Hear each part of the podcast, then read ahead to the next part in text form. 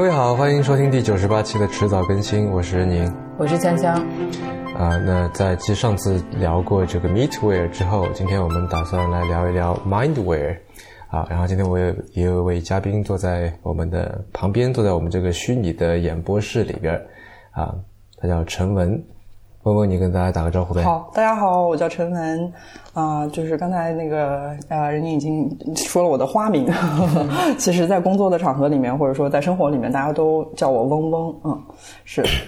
呃，需要多自我介绍吗？还是？需要。好，所以我们呢，现在是对，是在一个虚拟的教室里面，然后我的身份其实是啊，探月学院的研究院的负责人，嗯，然后对，呃。那先要不要说说探月学院是什么？探月学院啊，好呀，没问题。探月学院是呃一个创新的教育平台，嗯，然后我们对我们对自己的定义是，就是是一个创新的教育平台。然后在这个公司，我们是一个独立的运转的一个公司。那么在这个公司里呢，其实我们有几条业务线。然后现在跟大家接触最多的，或者说大家知道最多的，其实是我们现在做的一个创新的高中。嗯，然后这个高中的名字也叫探月学院，嗯。嗯，就叫就是探月学院的北京的一个学院，对，嗯，呃，是我们对于创新教育的一个实践的场所，嗯，那么其实还有两个其他的业务线，嗯，一个业务线呢就是说我们想去呃，因为我们公司的整个使命是在十年以后改变呃中国的教育生态，所以还有一个呃是想做就是教育生态的变革，然后那个名字有点长，叫教育生态变革学院。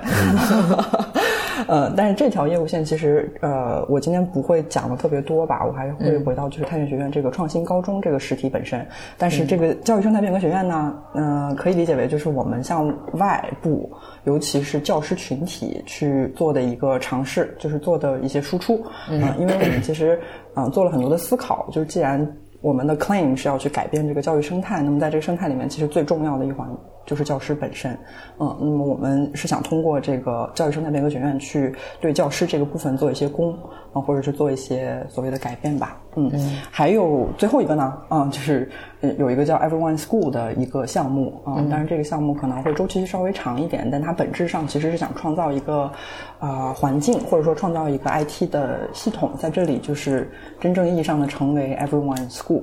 嗯，所以对，现在我们在做的是这几件事情。啊，那今天肯定会更多的去讲我们现在就是说在做的这个创新高中的这些事儿，嗯，这就是太原学院。哎，你刚刚提到说你是那个。探月学院研究院的负责人，对吧？那这个研究院和探月学院之间是一个什么样的关系？包括说研究院它主要是在负责一些什么方面的东西？好呢，嗯，哦好，我可以介绍一下。对，大家其实对我们这个研究院的出现还都会有一点点的那种好奇。嗯，本质上其实我们的研究院在做的是呃做一些比较底层的基础的研究啊，就正如名字所言。但实际的工作的业务的话，其实是主要分现阶段主要分两个大的部分。嗯，有一个部分是当我们说。就是说，要做做一个创新的高中出来的时候，其实我们就是呃自己定的这个使命是想要去做一个可以在。呃，不久的未来，能够在更大范围内去广泛使用的一个学校的模型，嗯，也就是刚才我想去跟就是在之前聊的时候，我想说的，就是当我们在这个新的时代节点的时候，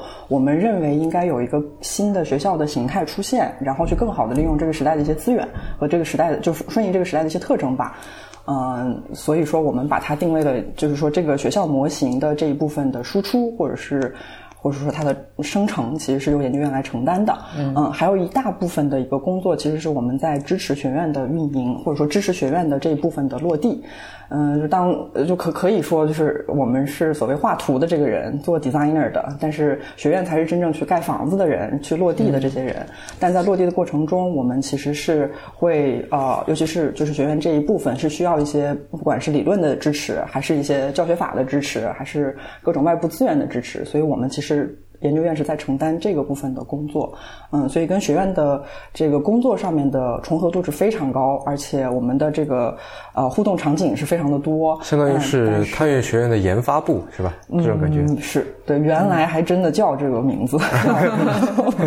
对，原来叫 R N D，就是我们不管人有多少，但是都一定要是这个名名字是对，我们之前是叫 R N D，Research and Development，但是啊后来就是重新定位了一下，觉得说啊也是。在做做这个 strategy 的时候，我会觉得就是把它定位成一个 research institute，嗯，然后对，也是顶了一个比较大的名字，嗯，但是在不久的将来吧，我们会觉得肯定会在 focus 在一些更 theoretical 的一些 research，然后把它拿到我们真真正的这个 practice 里面去应用。但目前阶段的话，我们可能还是在做一些很实际的一些支持。我觉得这样讲可能稍微有点抽象，就是我会觉得，呃，再再具体讲一步，就是我们其实给学院的这个整个这个学院实体是给到很大的自由的。这个自由其实包括就是说老师们的这个自由度也是非常非常大的。那呃，但是我们提供的是什么呢？可能是提供的是那个所谓的脊梁骨的那个部分，或者说所谓的一个标准的部分。但这个标准其实是基于我们对于学校的，嗯。就是学校模型这件事情的一个 principle 来来提出的一些标准，就可以举个例子，就比如说，因为我们是要做啊呃所谓的就是要创造一个非常真实的一个社区的呃学习社区的一个环境，也就意味着我们最后对于评估的这个部分其实是重新要去设计的，嗯，所以研究院其实在承担的是整个这个评估系统的重新设计，以及。呃，对，就是跟老师们的一些所谓的输出吧，就是让大家都懂，说我们想要做的是这样的一个评估，而不是你原来熟悉的那种评估，嗯，以及我们要用的是这样的一种反馈的系统，所以这部分都是由我们去做的。但是这些可能就是我们对于这个创业学校的一些比较底线的一些 standard，就是一些对对对 protocol 的东西。但至于说你们老师去看上什么课。啊，你要用什么样的学科知，就是具体的一些学科的概念和知识的这些东西来做你的课程内容？其实我们是对对对，那些自由度就完全还给老师了。嗯，所以这个意思。所以听上去它会偏更偏向于后端一些，对吗？可以这么说，对。嗯，那我们从前端开始说起吧。好呀。就因为呃，我相信很多听众也不知道探月学院作为一个学校，它是嗯怎么样的一个存在。他做些什么样的事情？他坐落在哪里？招什么样的学生？教点什么？跟别的学校有什么不一样？等等这些。对，好我先补充一点，插个嘴，就是因为你刚才在介绍那个探月学院的时候，有一个特别有意思的地方，在于说你是把它作为一个像公司一样的这个这个这个实体来介绍的，而不是说我们是一个什么什么学校，怎样怎样子的学校。没错，对，所以这个我觉得还挺好奇的，为什么会这么说呢？嗯，因为事实就是这样，我们就是一个公司，学校真的只是我们其中的一个很重要的一个业务的发展的方向，而且是现阶段就是最最重要的一个业务发展发展方向。所以我们其实，在呃，这个也是取决于就是观众啊，当我们去说。呃，招生的部分的时候，可能会更多的强调就是我们学校在做什么，因为那个是观众所或者说我们的 audience 所所关心的嘛。但是在这儿的话，我其实上来是对先说了一个，我们是一个公司的一个实体，因为是一个，其实这个也蛮有意思的，因为毕竟。啊，并不是所有的公司都会去做学校，而是对很多可能就是学校就是学校，对吧？它是呃，所以这个也是在可能我会觉得在这个时间段，然后在北京才可能发生的一些事情，就是对，所以我们是一个公司，嗯，然后呃，太原学院现在是坐落在北京的海淀黄庄，然后呢，我们其实是一个非常轻量级的、很微小的一个学校，嗯，因为目前来讲，我们的。全员学生才只有三十八个人，对，而且是第一年刚刚开始的一个非常新。今年是第一届，对吧？对对对，嗯，呃，第一学期还没结束啊，对，九月份才正式开始开学的，嗯嗯，但是招生招生的话是其实是从一七年的一二月份，我们那个时候才决定要开始。就是招生，嗯，因为那个还是在项目的整个的筹备阶段，啊，一二月份的时候我们决定说要招生，啊，之后在三四月份的时候我们开始了一些招生的活动，初步的一些招生活动。一一八年，对，sorry，一八年，嗯，然后我们那个九月份正式开学，嗯，所以对，是一个非常非常年轻的一个 创新的高中或者创新的一个对一个学校。学生三十八个人，那教职员工有多少个？嗯，这个问题很很有意思，就是我们其实，在嗯做这个项目的时候，做了一个呃我们自己的一个模型，也就是我们的师生比，当时提的就是说一比七，最多的是就是最最这个 maximum 就是一比七的一个状态。但是现在的话，其实是因为第一届学生，这其实也是他们的一个优势吧，嗯，所以基本上是一比二的一个状态。我们有十几位是全职的叫教师，然后我们其实把他们叫 guardians，嗯，守望者，就是叫中文就很奇怪，但是 guardians 讲中文英文还可以，因为我们在呃在学校里面，或者说我们在探月。嗯，并没有明确的说要说是学生的这个东西，我们都是叫他们学习者，所有的人我们都称呼为 learner。嗯，然后这个也是跟我们的一些理念相契合的吧，因为我们会觉得就是要创造的是一个学习共同体的一个氛围，那么你干嘛还要去就是强硬的说这是学生，我是老师之类的？嗯，所以我们就在名称上做了一个比较呃一个一个转变，就是说 learner 和 guardians。嗯，但学生是怎么称呼老师的？直呼其名啊，就就见面就嗡嗡，然后见面就安娜，然后对，所以呃还有一个点，其实刚才你问就是说呃老师的这个角色，呃我会觉得就是 guardians 啊，其实他这个群体也是比较那个嗯是一个复合的群体，呃有一些 guardians 是承担教学工作的，嗯。有一些 guardians 其实承担的是 mentor 的工作。嗯，他们的所属的部门可能是学生生活的那一块儿，但是 其实跟学生有非常高密度的这个接触，而且承担的这个任务是做个人的成长导师。嗯，但实际上，其实我们公司的每一个人都基本上都 involve 到这个教学的过程中去了。就比如说我们的呃采访中心的负责人，其实在做。啊，这个混合式学习经济学和数学，呃，不是经济学的，对对对，经呃宏观经济和微观经济两门课的一个 supporter，嗯，然后我们那个 IT 部门的也在做，就是 programming 啊，然后他带了三门课，其实对他带了三门那个混合式学习的课程，所以我们其实整个就是有点分不清，有的时候大家都是 multitask 是吗？嗯，基本上是这个，其实跟我们沿用的这个或者说我们选择的这个青色组织的也有一定的关系，就是我们蛮鼓鼓励这种。形式的出现，就是说把尽量把人跟你要做的事情去分开，也就是说在事的层面上，我们用 role 这个东西去来框定，说你对这个 role 的 expectation 是什么，他的 responsibility activity 还有要承担的东西是什么。那么可能有很多人去承担这一个 role，或者说一个人承担 multiple role，嗯，只要你把这个分得清就可以。所以我们这边真的是每个人身上可能都有。呃，就是比较多的一些 role，两到三个 role 都是蛮正常的。嗯，你刚才说青色组织，嗯，tail or 嗯 tail organization，这是一个近近几年来在呃组织发展领域里面比较火热的一个概念，就是青色，青色是那个青嘛，就是呃颜色颜色的那个青，对对对，它其实是相对于整个人类组织，或者说对它把很多东西都放在组织这个概念了，对，就是军队、政府什么的，其实它都算是组织的一个形态。那么它。那本书叫《重塑组织》，嗯，也是推荐你们去可以可以看一下，其实蛮有意思的。回头我们可以放在那个节目的 show notes 里面。哦，酷，可以。对对，我们提到的一些重点啊，包括说这个相关的链接啊、书啊等等，都会放到那个节目的 show notes。对，然后大家可以去就是挑选阅读。是的。对，所以呃，在这本书里面，或者在重塑组织里面，其实我要承认啊，我没有看完，我只看了一半。嗯，但是在这本书里，它其实对人类的整个组织的进化史做了一个拆分，或者做了一个定义。也就是说，从最原初的可能就是是红色的组织，对，就是层级性非常强烈，而且是上下级的这个关系是很明确的。我就是给你 order，然后就是 follow 之类的，然后过渡到一个什么橘红色的组织啦，或者是什么什么颜色的组织，然后然后以及进入到所谓的蓝色组织和青色组织，蓝色组织可能更强调的是 family bound 的那种感觉，好像大家就是一家人。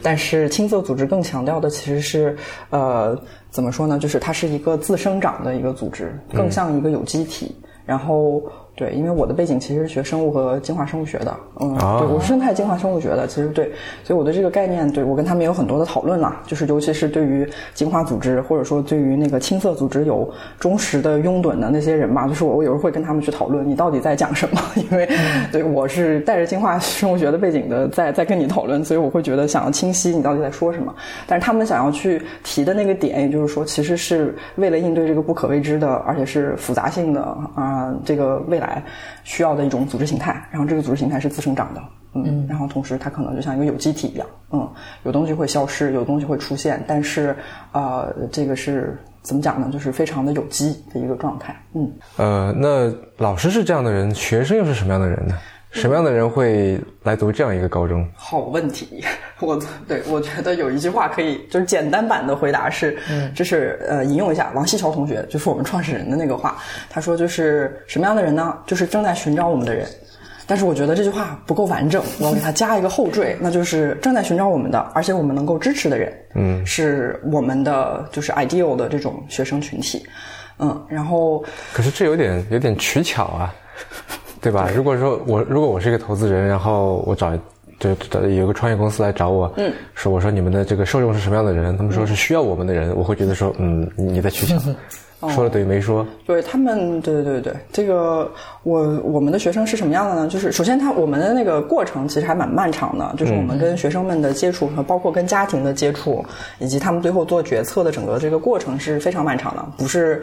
一一下就结束了的。然后，而且对于我们这边来说，我们的面试和就是所谓的筛选吧，就是整个申请探月的这个过程流程里面是需要经过，还是需要蛮有耐心的，因为我们的环节比较多，有呃申请表的环节，然后有进入学术的水平测试的环节和英语水平测试的环节，嗯，同时还要再去做线上的面试，嗯，通过了这一些，你可能才能见到我们真人，就是我们会邀请你来我们线下做一次，呃，强度比较高的，嗯，既有学生端的，也有也有家长端的这么一个线下的所谓的面试活动，嗯，然后最后可能我们才会做决策，说对要不要录取或者要不要发 offer 这样的一个一个关系。那么对于学生和家庭来讲，他们其实也是在这个过程中有足够的机会去了解我们，对然后去做判断，然后最后对对对会做他们的决策。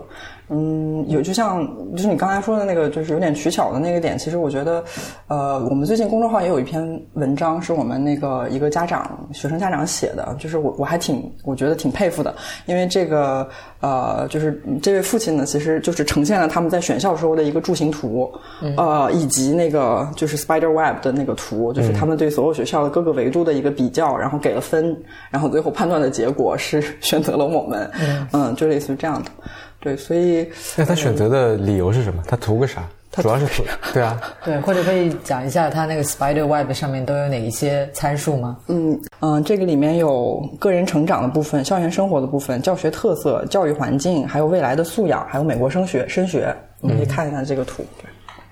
啊，美国升学，所以是你们的学生是不参加高考的是吗？中国高考的是吗？对，我们的学生目前是不能支持他们参加嗯国内的高考的。嗯，我们没有就是在课程的体系里面去着重做这一块儿。嗯嗯，但是理论上来讲，对，就是理论上来讲，如果他非要说我一定要去考高考，社会高考就是社会高考，对，也是可以去支持。但是是目前还没有遇到这样的 case。嗯嗯，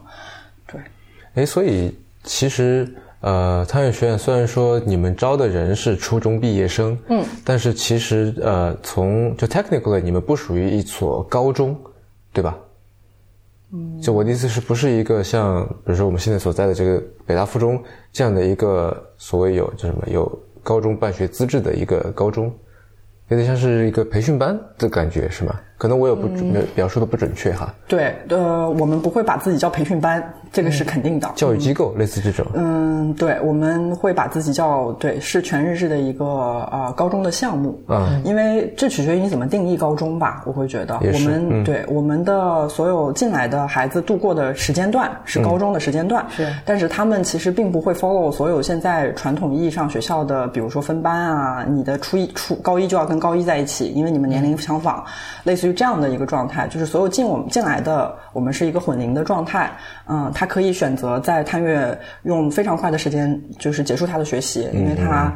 三年可能就搞定了，对吧？他就是升到了美国的大学，那么我们就为他鼓掌，好，可以离开我们。但如果有的学生，呃，没有就是在三年的时间里面完成他的学业，或者说没有完成他的个人的发展的目标，没有关系，你可以继续在这里。对，因为我们其实是呃，从整个系统上来讲的话，我们是以学习者为中心，呃，去驱动的。嗯，然后这里面其实要讲要讲的更细一点的话，其实就会呃提到，就是说我们对于所谓学习者的这个需求是什么，或者他的这个目标是什么，以及我们到底要做的是一个什么样的学校的一个形态吧。所以在你们这儿没有什么呃留级啊、复读啊这样的概念是吧？对，不太存在这个事情，它不是一个传统意义上的那种按照你的理解的那个学校的形态去做的一个、一个项目，所以它没有就没有就没有级的存在。大家进来完完全全是依据呃你的参与的这个课程来决定你跟什么样的小伙伴在一起。度过这堂课啊、以及你甚至你每个人在这堂课里面的收获也是完全不一样的，这都是可以的。因为所谓的以学习为中心，以学习者为中心，其实这里面核心的一个点就是说，我们营造什么样的环境，能够在同一个场域里面可能去服务到不同人的这个需求。嗯，然后你你的每一个人的这个 relative growth 也是可以被我们看到的。嗯，所以我们就是说，试图在通过这个系统和通过这个机制来去实现这些事情。嗯，也就意味着对，所以学习者的这个个人的目标、个人的发展目标是非常非常重要的。嗯，就是如果你就是很简单的一个，就是把它划到说出口的这个地方，就是说你拿到了国外的 offer 没有？对，这个是一条线，但是这个绝对不是我们想想要去仅仅实现的那么一个目标吧，因为毕竟我们打的这个，我们想要去实现的这个教育的目标是培养内心丰盈的个体、积极行动的公民。那么就是在这个在这个 slogan 底下的话，所以我会觉得，对，就是那些东西只是一个过程性的，嗯嗯，或者是一个阶段性的一个 milestone，对于学生来讲，嗯嗯。你刚才提到课程啊，嗯呃，你们的课程是怎么设置的？嗯，我们的课程对这个可以就是再往回倒一点，因为我会觉得就是仅仅仅回答说我们的课程怎么设置的，可能回就是不是能够很好的回答这个问题。就是我们在设计这个学校的时候，其实问了几个事儿，问了几个问题，其中一个就是我们到底在传统学校里面学了什么。然后我会觉得就是呃，我们对于就是有的时候会首先把两个概念等同啊，就是教育跟学校会等同，但其实完全不能等同。就是教学校只是一个 institute，然后你在这个 institute 里面呢。我会觉得我们在传统学校里面，可能最最明确的一个点就是学 knowledge，学 skill。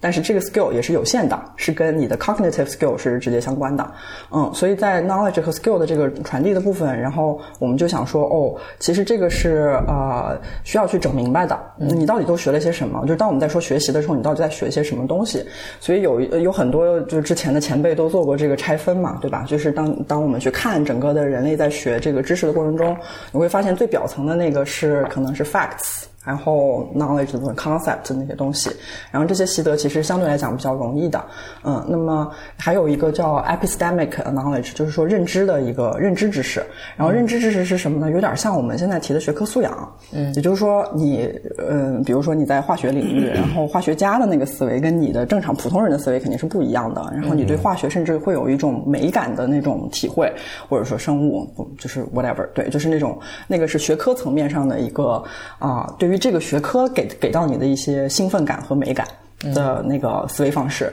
然后还有是 procedure skill，procedure skill 可能就是在特定情境下你去操作一些事情，嗯的需要调用到的一些 skill。然后我们把那个呢，其实会觉得那个就已经有一点跨到所谓的 competency 的那个层级了。然后 competency 其实这个概念是越来越多的人，就是尤其在教育圈里面的人去提出来的这个事儿。然后我们对 competency 的定义。是啊，有知识层面，有技能层面，也有态度层面，嗯，然后它是一个综合的一个啊所谓的 competency，呃，所以在学校里面很有可能你是在 competency 有习得的，但是是不是 intentional 的去设计了一些课程帮助你去习得这些 competency，其实是我们需要去问的一个问题，嗯，或者说我们可能作为每一个教育的经历者来说，尤其是我们以前的这个经历，会觉得受到了锻炼，但它不是那么刻意，嗯，很有可能是我。对吧？就是参加一些什么其他的活动而获得的东西，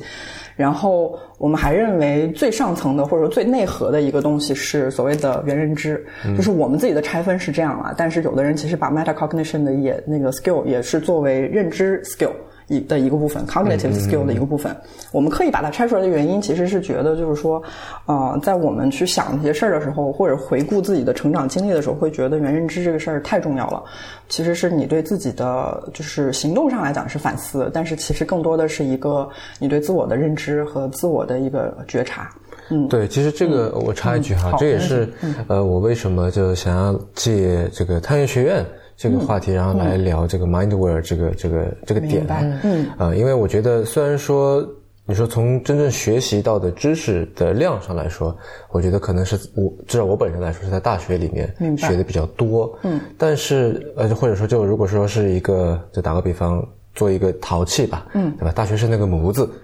它是塑造了我这整长成什么样的一个东西，嗯，但是我觉得高中对于我而言，嗯，是一个打下基础，就是说。这个模子里面那个陶土是个什么成分？是在高中时候定的。嗯嗯嗯，所以所以我是觉得说，呃，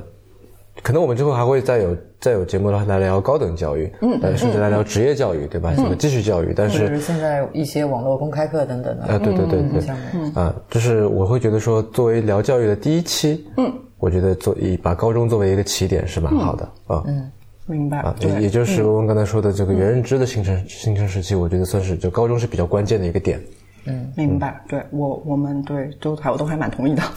然后继续说回来，就是我为什么要讲这么一大堆，然后是想回答你的那个关于课程的设置的问题。嗯，对，就是当我们做了这个拆分以后，其实会发现，就是这些东西的习得是需要一些特定的场景去支持的，就是所谓的学习场景或者是教学场景。嗯，而且它会对应到一些比较可能会嗯比较。新的一些方式方法，然后嗯，经过也是那那那段时间也是经过了很多的调研和研究吧，然后我们最后选择的一个拆分方式是，呃，也就是现在我们的一个呃刚刚过去的这个学期所采用的一种方式，也就是呃把我们的教学场景分成了三个不同的 L，就是三个不同的 learning，一个是 blended learning。嗯，主要的目的是想去解决这个事实与概念性知识的习得。嗯，还有一个就是 PBL 的这个 learning，就是 project based learning。那么在这个部分，我们是想通过课程和就真实项目的这个环境，所谓的课程，就真实项目的环境去实现的是呃一些素养的习得。然后我们把这部分的素养呢叫 efficacy competency，就是通用素养的习得。就举个最简单的例子，就是四 C 的那一些 critical thinking、creative thinking 啊，communication、collaboration 之类的。哎，等一下，我打断一下，能不能跟我们听众解释一下什么叫 PBL？PBL 是 project based learning，对，全称叫 project based learning。嗯，有的时候有人会说它是不是 problem based learning，但其实本质上是有很大区别的。嗯，啊，那么在 project based learning 里面强调的翻译过来叫基于项目的学习，基于项目，谢谢，基于项目的学习。那么它本质上强调的。是一种真实学习的场景，然后这个呢，其实是起源于医学院。因为就是最初的时候是医学生有这个需求，或者说他们有经常会遇到这样的挑战，就是你的书本上的知识跟我真实面对一个打把它打开了，嗯，看到的情况完全不一样。对，所以那个本质其实强调的是一种真实，嗯，是一种你你你的那个一种迁移，或者说，嗯，所以当它形成当当它变成一种那个教学法的时候，呃，我们现在主要去看的一些可能是那个 Buck Institute of Education，就是美国的一个机构，他们去对于全球。的这个 best practice 也好，还有 theory 也好，做的一些统筹，就是我们最初的一些研究也是基于他们的，嗯，然后呃了解到的就是说所谓的 PBL 的一个课程设计的一些 golden standard 啊，还有一些标准的之类的，还有一些技巧的方式方法等等，嗯，但是我会觉得强调的那个点呢，就是说当你当我们呃用一个项目式的教学进行呃用项目式的方式去设计你的课程的时候，嗯，老师和学生的那个角色。色会发生一定程度的一个改变，嗯，那么呃，意味着老师需要去更勇敢的面对各种各种各样的可能性，因为你是真实的。所以举个例子吗？呃，举个例子，呃，我们其实。嗯，刚刚过去就是刚刚过去的这个学期里面，啊，所有开展的课程基本上就是 PBL 的课程的话，基基本上都是呃基于真实项目的。嗯，我我我其实想讲的是另外一个，就是刚开学的时候的那个二零四九的那个大项目。嗯，就是我们，对我们其实呃开学开了一个月，然后在这个月里面呢，因为我们其实觉得学生们可能就是学习者们刚来到探月的这个环境是需要有一个过渡和适应的，尤其是对于新的这个状态，所以我们用一个月的时间。去做了一个大的一个跨学科的一个 big question 的一个项目，就是二零四九年人类的生活是怎么样的啊？嗯，所以是以这个大主题为一个 driving question，就是这个其实也回到就是说 PBL 的一个很核心的点，就是你是需要去提炼出来一个 driving question，去推着你或者推着学生和老师一起在这个过程中去做 active 的，而且 inquiry 的一些 learning 的。嗯，然后我们提出的大标题就是二零四九。人类的生活是怎么样的？那么在这个大标题下，我们大致的确定了几个 track，就是几个方向。啊，嗯，是由我们老师们提出来的。比如说，我们有这个呃，生活是怎么样，就是普通的人普通的生活是怎么样 living。嗯。啊，我们还有就是因为有两个就是动手能力特别强的老师，他们想做的是就是 eat eat，就是 kitchen，你的厨房长什么样的？然后还有呢，就是 entertainment 是什么样的？还有就是啊，我们的那个 shopping 是怎么样的？因为那段时间的拼多多的那个新闻其实特别的。火就是嗯，所以我们那个老师是做政治经济的，所以他想要去做这个方向。但是这几个其实是我们预设好的一个大的 track。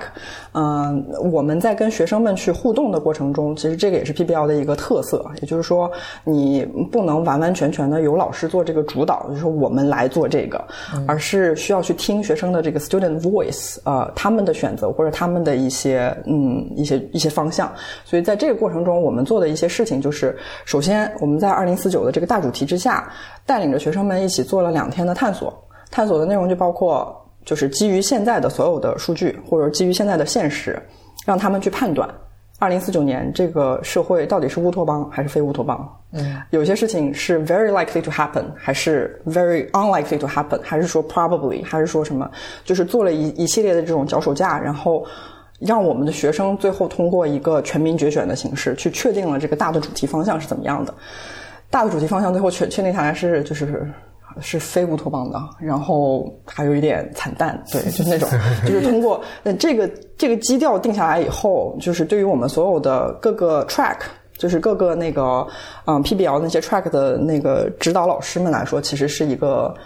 很那个很重要的事情。就比如说，举个例子。像做 kitchen 的那些，他们的他们没有什么预设的，就是我不知道我到时候做出来的这个 kitchen 长什么样子，因为这是取完全取决于学生们的判断啊。如果你觉得是个非乌托，就是是一个非乌托邦的状况，可能没有粮食，是吧？所以所有人都靠那个供给，或者是就是上面接个管子，然后你就啊啊张嘴唱，对对对，那那很有可能是这样的。所以我的 kitchen 可能就长那样。嗯，所以他们等于把这个完全扔给了学生去，你来做决定吧。然后我们做完了以后，就顺着你这个方向去走。是是这样，嗯，所以这个我们最后的那个成效就是说，呃，当学生们做了决定以后，然后根据他们自己这几天的这个了解，深入的了解，其实他们也是有一个判断，说自己想要往哪个方向去走，然后他们通过选择的方式去选择了自己要深入的那个 track。然后有呃几个男生就基本上全部都去选了能源，然后他们就说，二零四九年最重要的不是爱情，是能源。然后他们就做了一个特别还挺 fancy 的一个 energy 的一个，而且是家用的一个 energy 的 power box，我可以这么说，有这么高吧？可能一米一点五、一点三什么的，我不知道，我没概念。就是一个大的一个一个箱子。然后在这个过程中，他们做的事情就是首先去研究能量能源的类型，然后他们的结论是啊那个。呃，核能，但是是就是聚变的形式，然后还有那个叫什么可燃冰，对，嗯，然后还有就是在这个过程中，他们把这几个结合起来，用了一个可能也是跟风能相关吧，就是我真的是对我太我太菜了，我没有办法去重复他们，但是他们其实做了一个整合的一个模型，嗯，然后。嗯，接下来他们就去做各种调研，说到哪里去可以买到这些材料呢？实现我们的这个最后的模型，这等等的。然后同同时也会呃用 CAD 制图啊，怎么怎么，就是把那个图给画出来。然后所有东西，对对，就是进展到一半说我们要 3D 打印机，然后他们就去买了一个 3D 打印机，然后就把所有的这个模具给打自己打印出来，因为市场上买不到嘛。嗯，所以这是能源方面的。然后至于那个 everyday life 的那个呢，其实最后的一个 project 的成型就是是一个那个话剧。所以整个的剧本是由我们的学习者写的，呃，写了一个在二零四九年的一个背景下，然后呃，所谓人性跟这个 AI 人工智能之间的一个冲突的一个剧本。嗯，还有其他的像 shopping 的和就是呃呃那个 entertainment 的，其实都是有一个所谓的 artifact。就是说，他们最后的 project 是有一个产出明显的产出，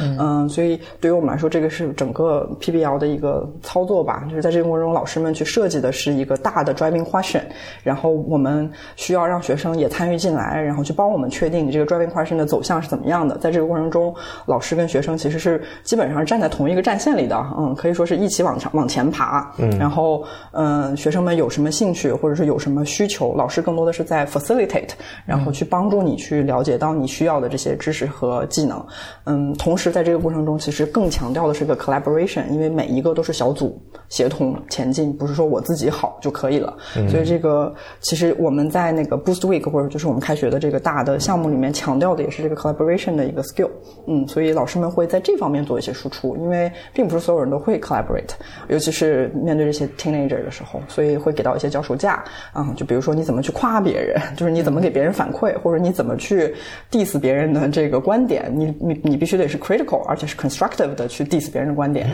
之类的，嗯，然后最后的一个成果呢，其实就是说学生们的对，就是学生们的一个 artifact 是集体的一个产物，嗯，最后最后我们做了一个比较大的一个啊 public 的 presentation，就是那天我们邀请了非常多的啊家长啊，还有 commun community 周围的这些人，就对我们感兴趣的，反正都来了，来了以后就是呃整个那一天的 presentation 其实也是。由我们学习者自己设计的，嗯，那设计的流程以及步骤，或者说就整个要怎么去做，还有串呐什么的，他们拍了一个特别有意思的一个短片，就是所有人进来以后，整个场是黑的，然后他们就在那个啊幕布上放自己编辑的那个短片，就是让你进入那个情境，因为毕竟是二零四九嘛，所以要解释一下我们为什么要做这个事儿，然后啊，然后在这个这个过程中，就是先演了话剧，然后呢，话剧结束了以后，其他的各个小组其实就有点像做那个 work cafe 的那种感觉，就是你来，然后我就给你带着你去呃参观体验，然后我告诉你我们这个项目是怎么样的。所以每个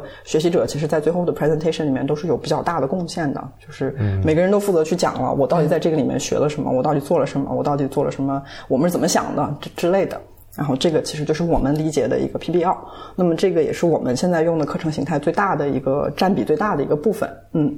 对啊，听下来，因为我以前就是所谓的教育就会有一个比方嘛，就说什么授人以鱼不如授人以渔，对吧？嗯。所以在我以前的认知里面，感觉好像教育就是你要么给鱼，要么给鱼，对吧？三点水的鱼。但是我刚才听下来，我觉得说是他们是给了一整套的打猎的方法。嗯。就除了说捕鱼之外，还可以教你怎么做陷阱。然后教你怎么样用弓箭，要教你怎么样做，就是打回来以后怎么来烧它，怎么跟大家来分享，怎么样来领导一个这个打猎小队，嗯，类似这种感觉。或者是说，就受制于，或者受制于这句话后面，它其实还隐藏着一个一个 assumption，就是说它还是一个单向传授的东西，只不过传向的这个对象，对吧？一个是一个是具象的这个鱼，还有一个就是捕鱼的这个方式，但是它没有变的，就是还是一个单单向传授的这个这一点。对对对，嗯。嗯，然后这个其实也让我想到一个问题哈，就是，呃，就你觉得教育的边界在哪里？因为这些做法其实我觉得对于大多数人而言，好像已经不算是或者说不是一个传统意义上的所所谓教育者和被教育者去做的事情，对吧？然后之前我在准备这期节目的时候，我也在就想到一个问题，在想说什么东西是人能教会的，什么东西是？就是教不会的，什么东西就是这个学校的学生出来，他没做好，说这是老师的责任；什么东西说这也是老师没办法的。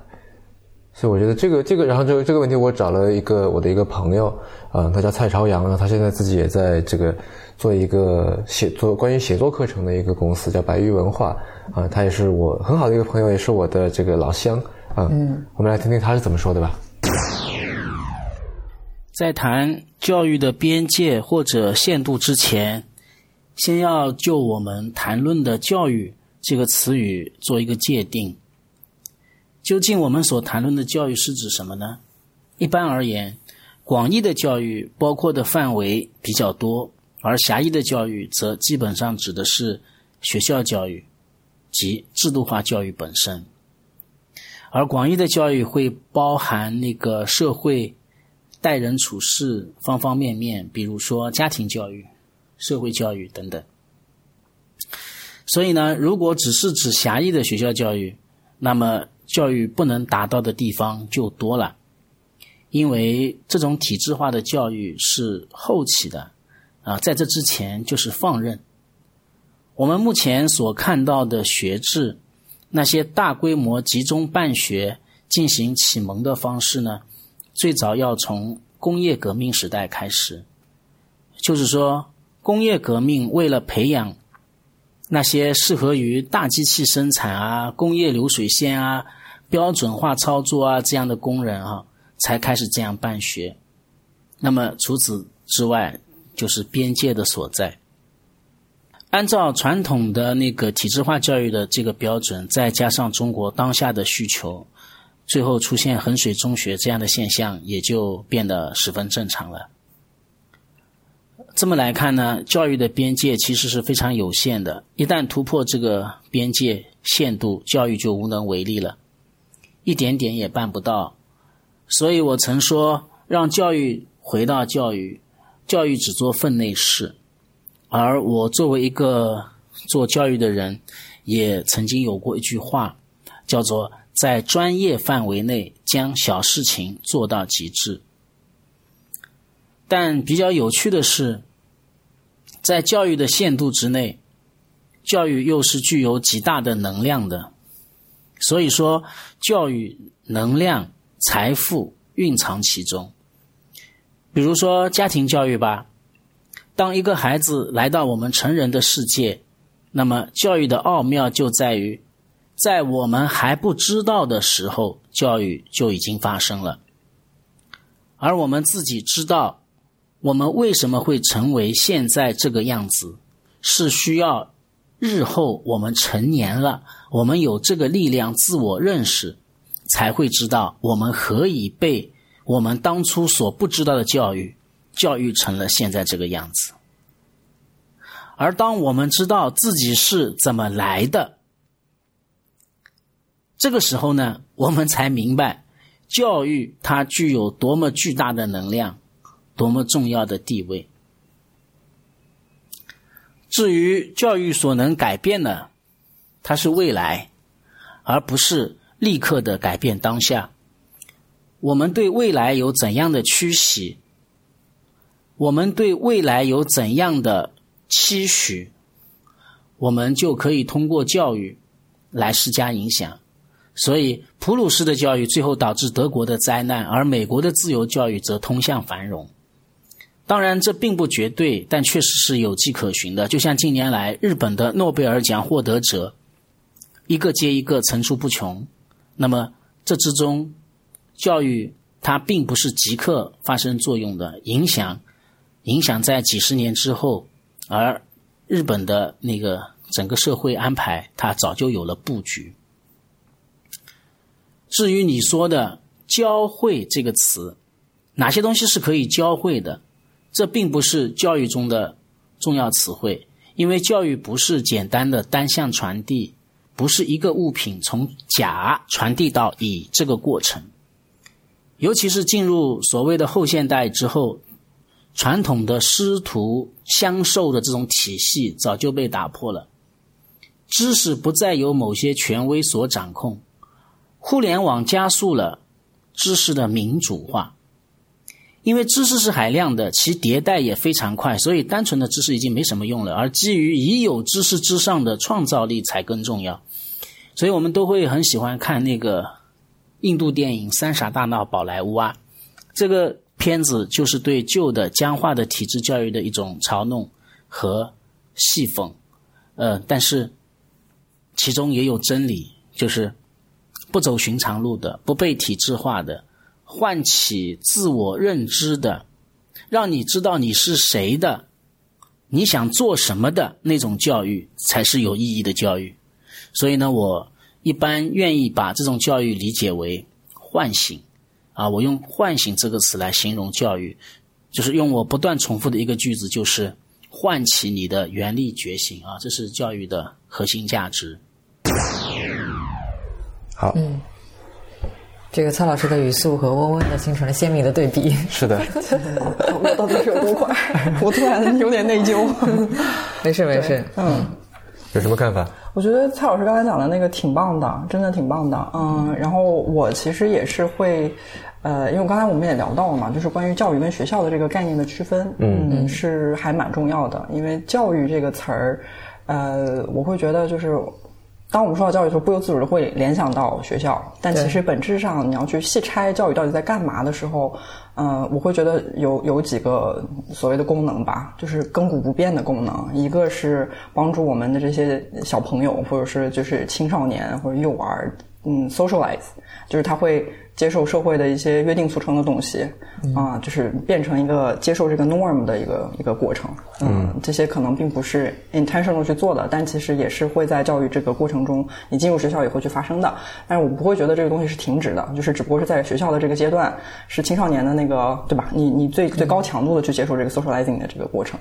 那第二个其实就是在教在学在学校里去接受各种 knowledge 的一些培训，也就是不呃，这个就取决于你进入的机构的不同了。你进入的是职高，那你就去 vocational 方向的，对，就是职业方面的技能培训。你要是在嗯普通的学校，那可能就是接受啊传统的高中的对，或者是对整个的这个学科的这些知识的一些教育和啊和习得。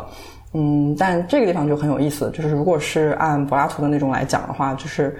啊，他会觉得说学习那些知识重要吗？呃，当然可能也重要，但是更重要的是去通过那些知识，呃，掌握真理呗，就是找到真正的 truth，所谓的发现 truth。当然，就不是所有人都能达到那个境界啊，但是那个是对，就是柏拉图的那种讲法，就是那是他对教育的一个期待。所有 educated mind 是应该是能够去发现真知的，然后去对呃找到真知。然后最后一个其实就是我们期待的教育，或者说或者说教育可以去实现的一个功能，就是所谓的让人的潜能发挥出来，就是找到你所擅长的东西，找到你能够去啊，哪怕可能是从事的职业，对吧？或者是你的真正的 potential 的那个部分是发挥出来的。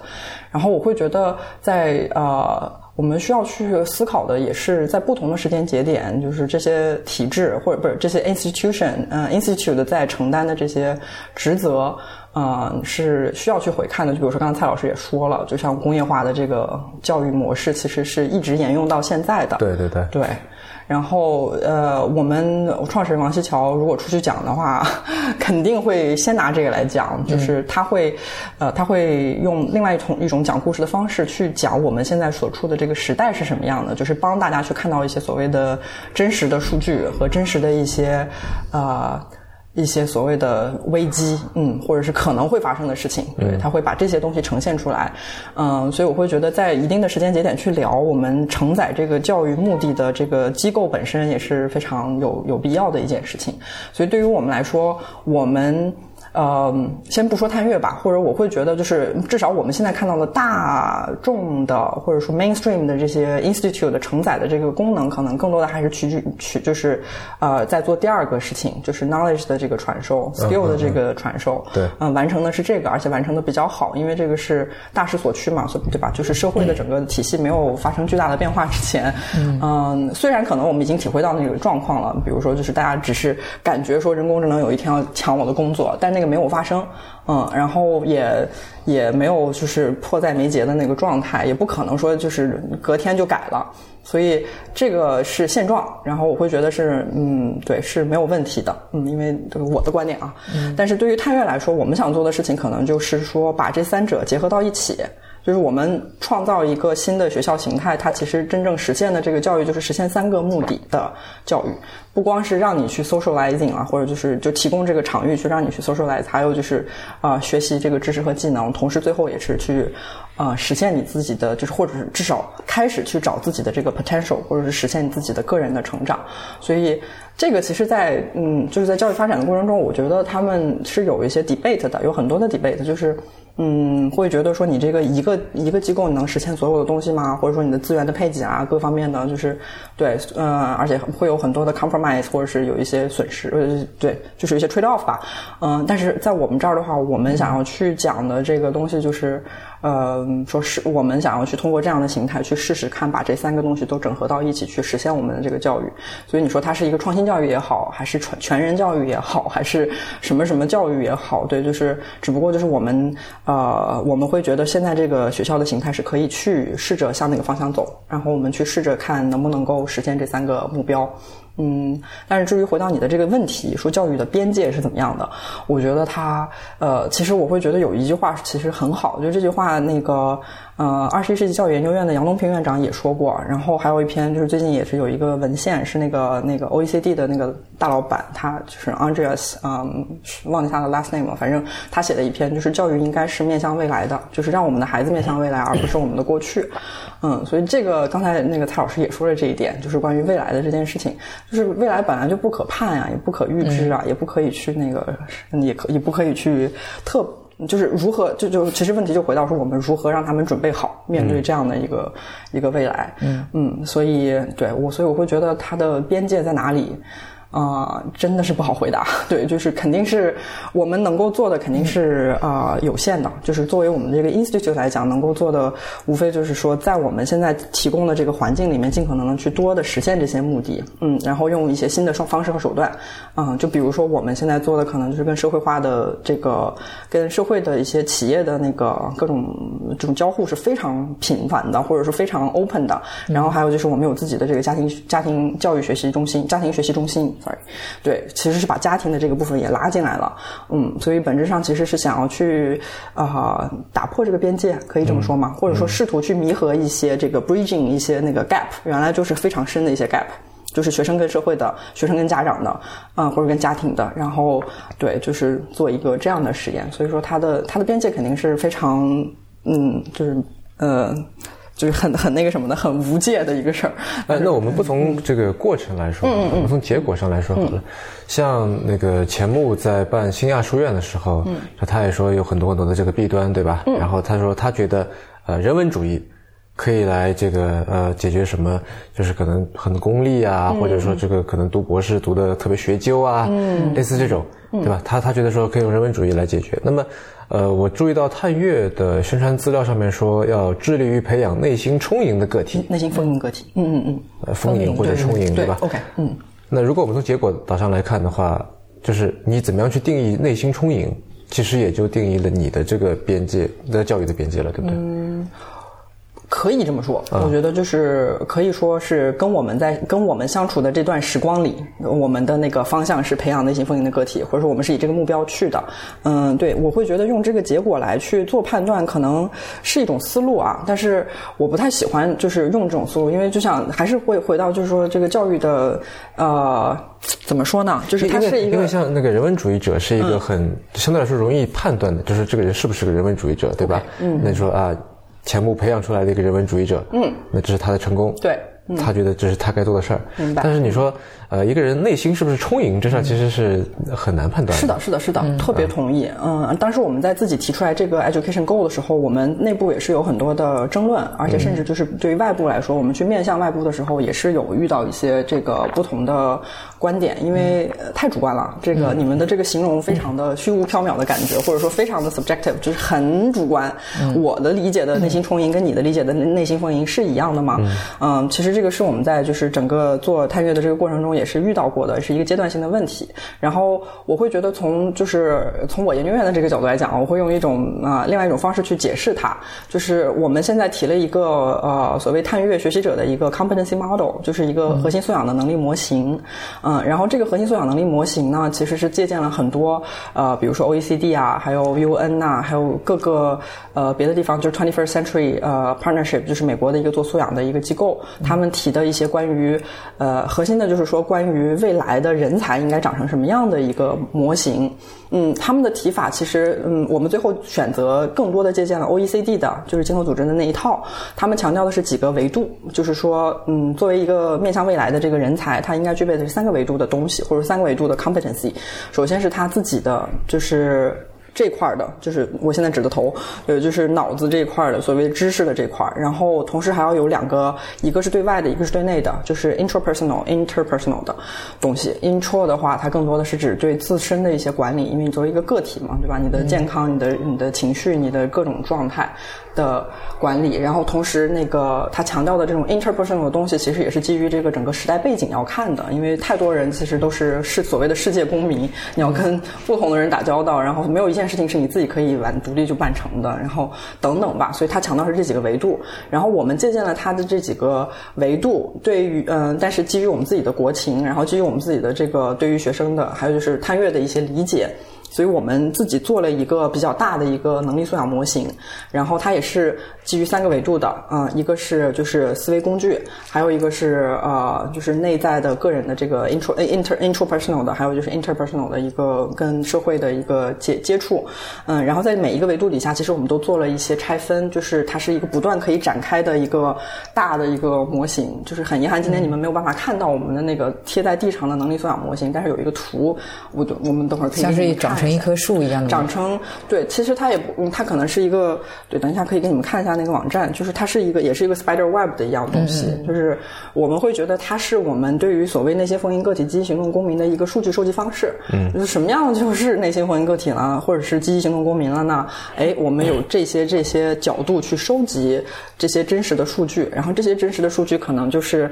这个就就涉及到我们就是怎么去改变我们的那个教学的啊、呃评估，就是说不再是一个判断性的说啊你就是八十分的一个人什么什么的，就是我们对于这部分做了很大的一些调整，也就是我们期待的是呃收集很多的证据来证明你在这个部分的成长和变化，嗯，所以它不是一个量化所以它不是一个量化的，对，它会有对它更多的是一个过程型的、表现型的一个评估的方式方法，去帮助我们收集这些证据。当然，有了证据以后，只要保证它的数据结构，还有可以去分析，对吧？其实那些很多事情我们就可以再去做了。但是至少在现在来说的话，我们们对于内心封印的个体和积极行动的公民是有一个自己的标准去嗯判断的，或者说有一个方式去收回来我们想要看到的这些成长的数据和变化的数据，然后来告诉我们的学习者，其实你跟过去相比，或者说你就跟这个学期开始的时候相比，你在某一个地方的进步，或者说你在某一个地方的那个变化是怎样的。然后，如果你想要去下一个层级，或者说你要再去进步，你你你可能会向什么样的方式去，或者是往哪个方向走等等。所以，这个是我们对于他们的一个，就是所谓的就是内心封印个体积极行动公民的一个方式和方法。嗯，那个或就是对采集数据的一个方式和方法。但是，我会觉得，呃，你是不是真的成为那个内心封印的个体和积极行动的公民？这个其实这个问题也很有意思啊，对吧？就是我会觉得我们。就别说他们了，就是我们自己所有探月的成年人，嗯，所谓 guardians，所谓的 staff，其实我们也都在向那个方向去走，嗯，嗯，然后我们也是打算，就是说在我们组织内部去做这个个人成长，以就用这种方式去评价我们自己，可能他的那个量尺会不太一样，就这个是比较技术层面的，就是说可能对青少年呢，他可能达到三或者四的状态，就所谓的就是他能够嗯这样子丰盈度，对对对对，特别特别对，就深度广度肯定是不太一样的，然后但是我们也是希望。用这套东西去去衡评价我们自己，然后让我们自己变得所谓成长，或者是组织也可以进化，对吧？个人的成长、个人的进化等等。但是，嗯，探月其实还是希望实现的，就是说这个不是一个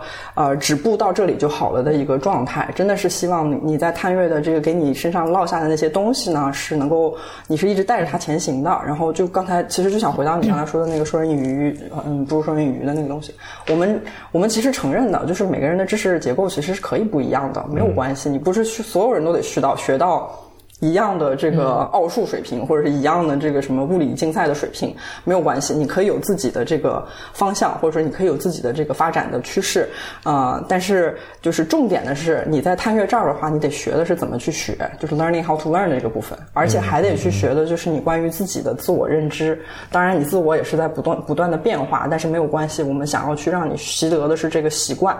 嗯，所以就比如说，我们真的会很强调反思，我们也很强调 feedback，就是彼此之间给 feedback 的这种方式和方法。因为对于我们来说，真的评估不是为了判断你是个什么样的人，这个不是我们的重点。我们也觉得这个绝对不是说教育的一个目的，而是说评估或者说给你一个判断或者给你一个那个 assessment，是是为了让你去向更好的地方走。啊，而且你是知道你怎么样可以去往更好的地方走的。嗯，就评估本身它是一种 means，而不是一个 end，绝对不是。嗯，你刚才那个话让我想到华兹华斯有一句诗叫“小孩是大人的父亲”，就是说你通过呃，就有了小孩以后，然后你才真正成为一个父亲，所以就是小孩是大人的父亲。嗯嗯嗯嗯。然后，但是嗯，我其实，在以前读书，就我是文科生。然后在读书的时候，其实这个理科不太好。嗯嗯嗯。呃，然后我就特别讨厌那种所谓要全面发展那种说法，就是有很多东西，在那时候也是。就现在想想，这个可能比较幼稚。德智体美劳全面发展。对，还不是德智体美劳，就智里边的还有语数英，对吧？还有很多这些东西。然后我会觉得说。嗯，那种，但现在想觉得有点幼稚了。说我以后可能就买个菜，我就会加减乘除就可以了。嗯，我为什么要算方程组？嗯，我为什么要学这些东西？明白，嗯，呃，对吧？然后也有过一些像像那个锵锵的有一位长辈叫李希木啊，然后李先生他的他是西南联大的，嗯嗯，然后李先生他的这个老师就是吴晗，嗯，他那时候我就觉得说啊，吴晗数学零分都能上北大，我为什么要学呢？对吧？然后但。后来这个我也在跟别人交流，人家说，哎，你其实，在高中的时候你应该学这些，就你到了大学你可以分科，明白？你可以就学你想要学的，没问题。但但高中是一个所谓基础教育的一个阶段。嗯。那然后呃，刚才温温在说，说你可以说让他去学他想学的。嗯。那会不会导致说他这个基础没打好？嗯，这个部分我们也是通过一个机制的设置，嗯，再去解决这个事儿。就是我们那个有一门课程叫呃 CCC，叫 Common Core 的一个 curriculum，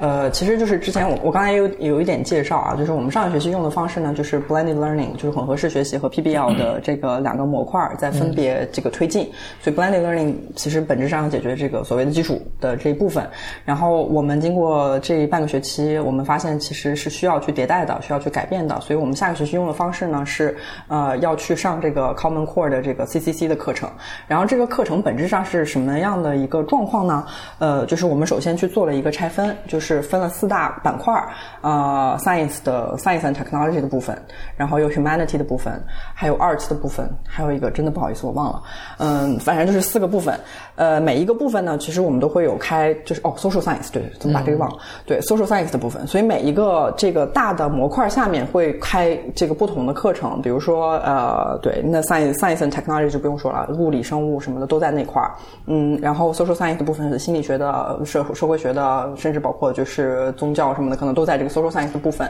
然后 Humanities 就是着重是哲学部分，然后那个还有什么 Arts，Arts 就是艺术史的这个部分。嗯，这些课程的存在其实是呃是是是我们是就是说在形态上是有这些课程的存在。那在设计课程的时候，我们其实强调的是用什么来穿这些课程。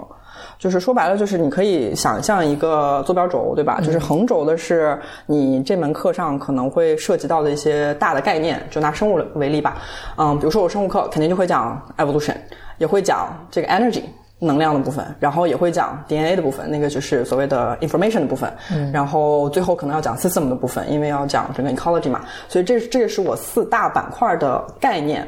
但是在这个横轴的梳理清楚了以后，在纵轴上面，其实 science technology 分享的是共同的一个纵轴。那么这个纵轴就是所谓的 epistemic 的 knowledge，也就是我们的我们说的学科素养的部分。然后这个学科素养其实对于嗯 science 来讲很容易提炼，就是 scientific method，这是第一个重中之重，对吧？所有的课程都会碰碰到这个，所以 scientific method 是第一个，呃，可以说是纵轴上面的第一个那个 tick。然后再往下走就会是啊，比如说一些。呃你呃可会会有一个是你这个学科里面特征的一些思维或者是什么，然后再往下还有就是这个 sci 呃 science 和呃 human society 的一些关系之类的，就是我们有做这个标注，或者说我们有做这个清晰的这个啊。划分，那么也就意味着老师们去备课的时候，你横轴呃所有老师去备自己的课没有问题，但是纵轴是牵着的，就是所有老师的课，其实你只要选一门，可能你这个所谓的核心素养的部分，或者就是这个学科素养的部分就已经被涉猎到了，只不过你是在生物里面习得的这个，或者是在物理里面习得的这个，就是 context 不一样。嗯，所以我们其实这里面就是有点那个，就是我们会强调的，其实并不是说就是呃知识，就我们不是不重视知识，很重视知识，但是我们我们我们期待的就是说会通过这个 CCC 的这个课程，能够让你习得的除了知识以外，更多的是一种 mind 的，或者说就是 mindset 的一个一个状态和一些那个所谓的科学科素素养的一些习得。然后至于说就是这个学科知识的部分，啊，我们现在期待学生。是每一个板块里面都得修，所以这在一定程度上其实保证了它的这个知识的宽度，嗯，但是知识的这这个纵向的这个部分真的就是会有不同，然后我们也是允许这种不同的存在。嗯，然后嗯，但是我觉得这个对于知识横向的这个讨论，我觉得还是挺有意思的。嗯，因为我们我们现在呃也会被就是问到，就是说你们是不是觉得好像这个横向的知识不重要啊？是不是所有人都得知道什么什么呀？就是这样一类的一些问题吧。嗯，但是我们现在的这个处理方式就是这样，就是对于所有学生来讲，你在每一个领域里面至少要选一门，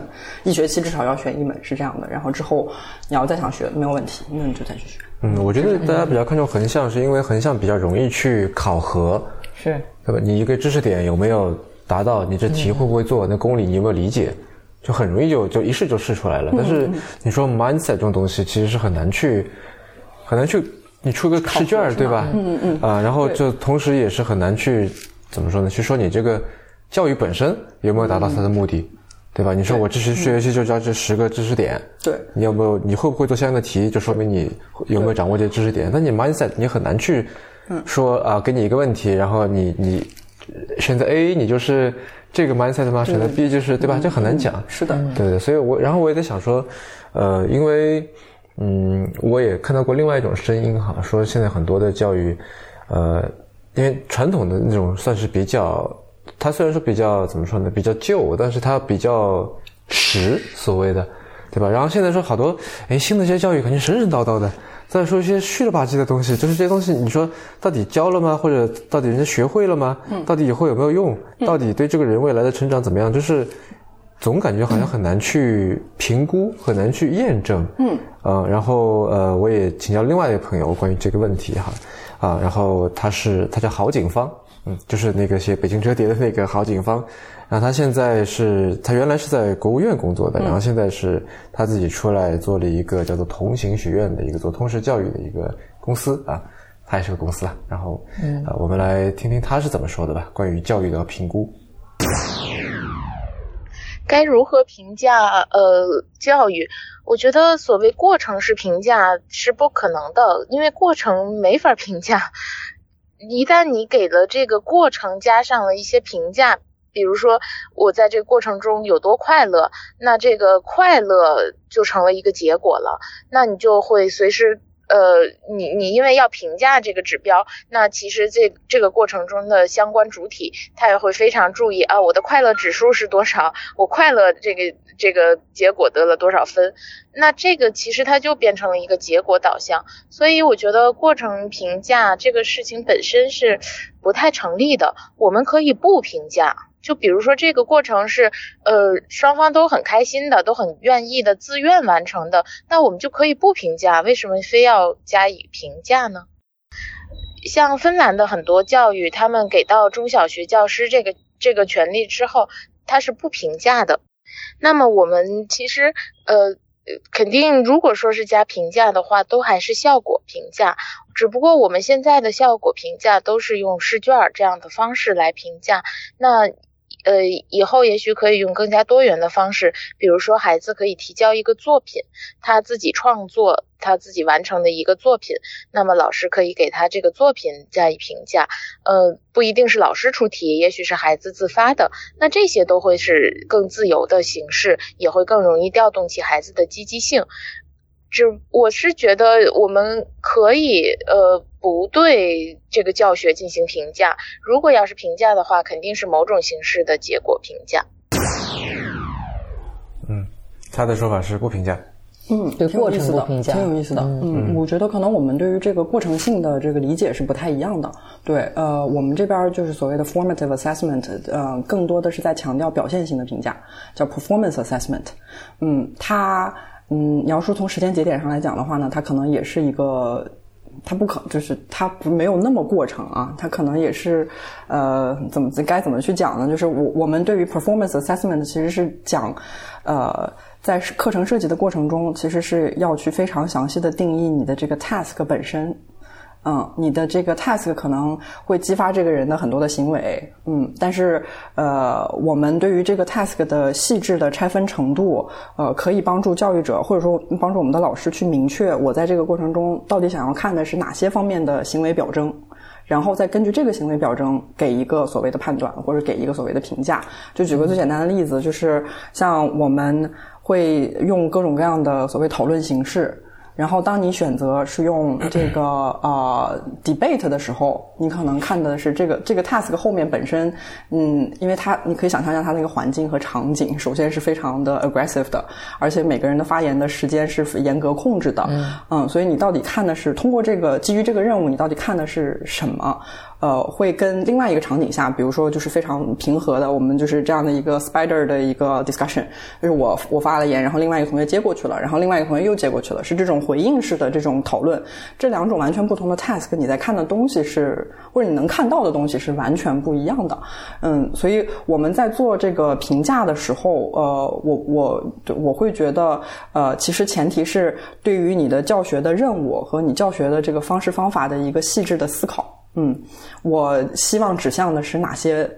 行为，或者是我希望指向的是哪些素养？是 critical thinking 吗？是 cre 呃是 communication 吗？还是 collaboration 呢？就是这些得是非常明确的。然后呃，在这个过程中，可能你是需要去损失掉一些啊。数据或者一些信息，我这些不是我关注的点，你肯定也在讲话，不可能不讲话，对吧？但是我要看的是你的 critical thinking 的部分，所以我就把重点是放在这个部分去收集一些相相关的信息和资料，然后来再再做一个评断。嗯，所以我会觉得那个我们可能对于这个就是对于过程性的评价的理解不太一样，就是我们的过程性评价是指呃是指这个评价的频度和呃评价的方式的完全的改变，它跟所谓的终结性评估或者总结性的评估不太一样的点是在这儿，就综结性评估就说白了就是老师站在终点线上等着你。你跑过来了，我就就掐个表嘛，我不会在这个过程跟着你跑，我会看你的这个过程。但是我们现在对于老师们的这个期待，或者说我们对于这个教学方法改变的一个方式方法，就是说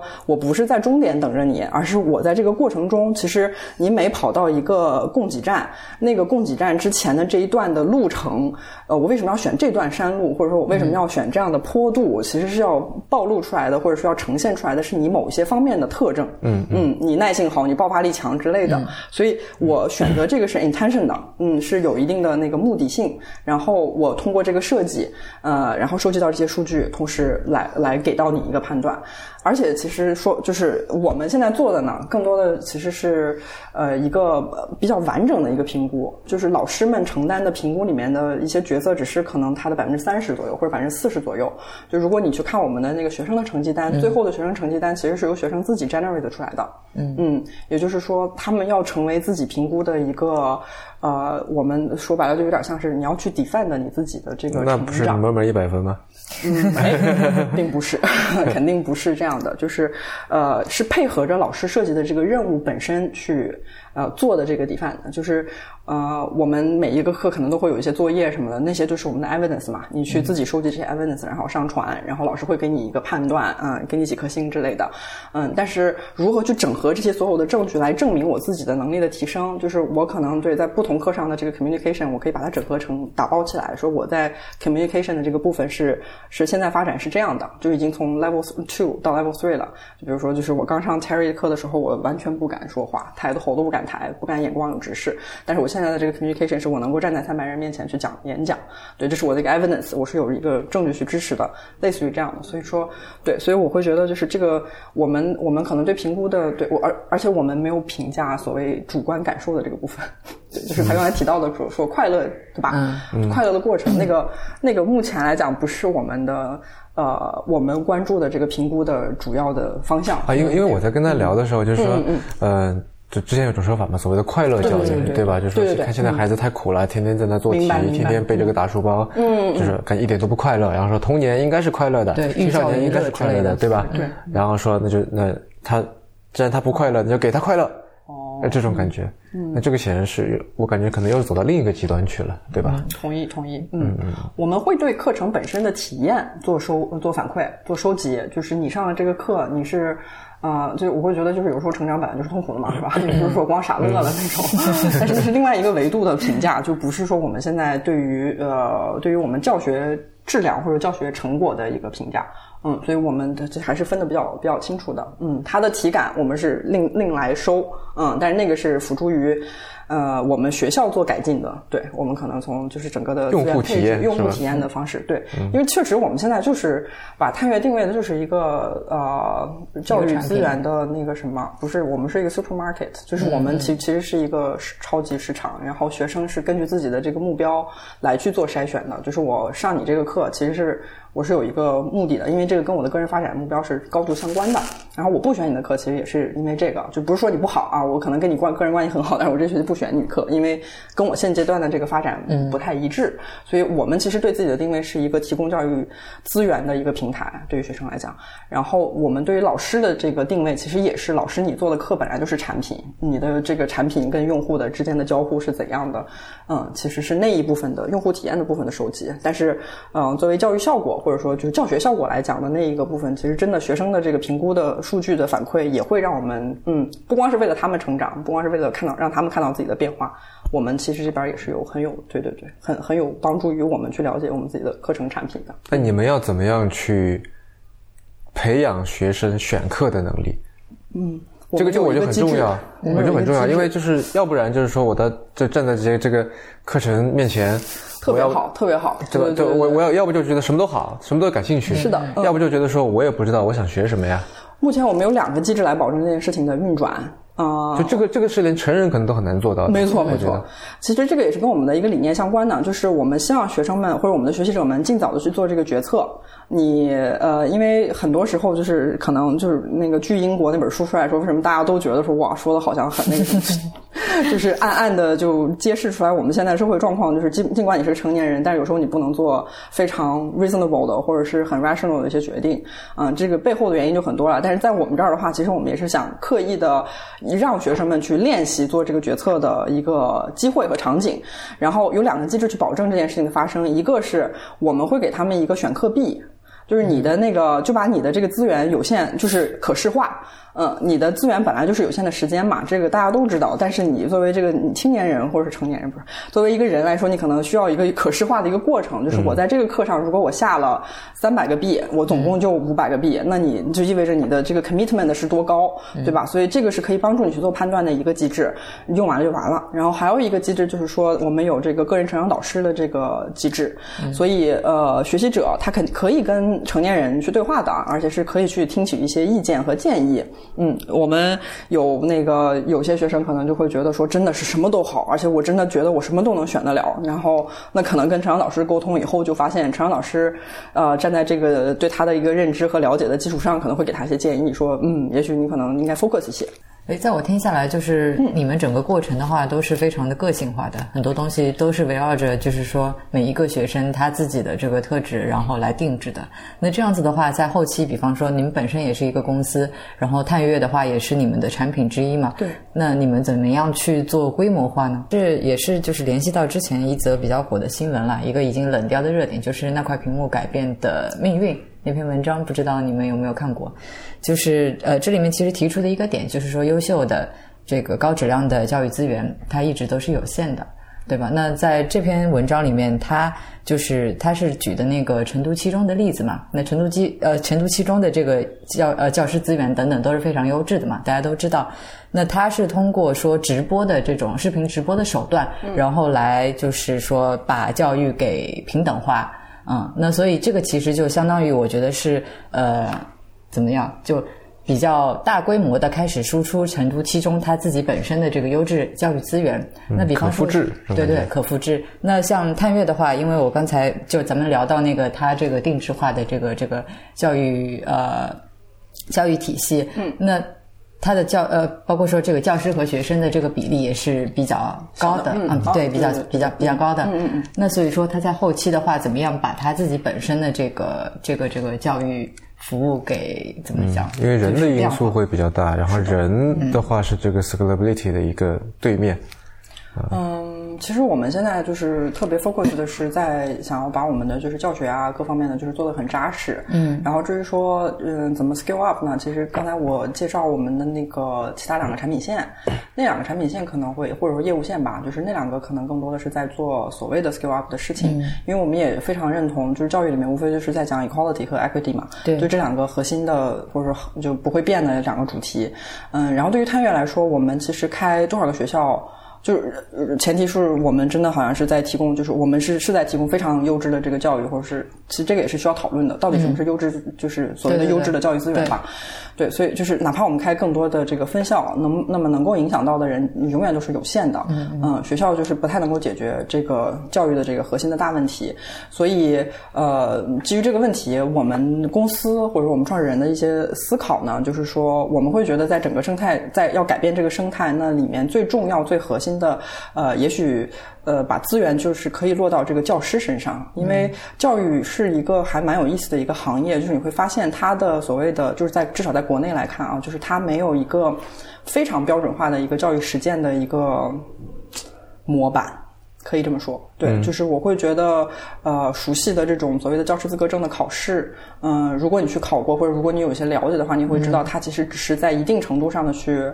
嗯，所谓的呃，去 check 或者说去允许一些人从事这个行业，但是真正所谓的高质量的这个教育到底长什么样子？其实我们都是成都七中的那个教育，真的就是最好的吗？嗯，其实也是基于说他们能够可能培养的学生是解题非常厉害的，或者说高考的成绩能够打得非常好的，就是比例比较对你的这个你的这个这个你最后实现的那个目标其实是不太一样的。所以对于我们来说，我们认为，嗯，教教师的这个 mindset 的转变，或者说教师部分的赋能，然后让真正在你这个教师行业里面的这些人发生一些很重要的变化，甚至包括到上层的，就是这些呃行政人员的或者一些对校长类的这些人的这个变化，也是我们想要去做的一个所谓的 skill up 的一个部分。嗯，很有可能提供的是一些呃，刚开始的提供的是一些更技术层面的一些东西，但其实当你去选择用一个新的技术的时候，或者新的教学法的时候，其实也就暗示了你对于这种新创新的东西，或者说一个新的理念的一个 open 的程度吧。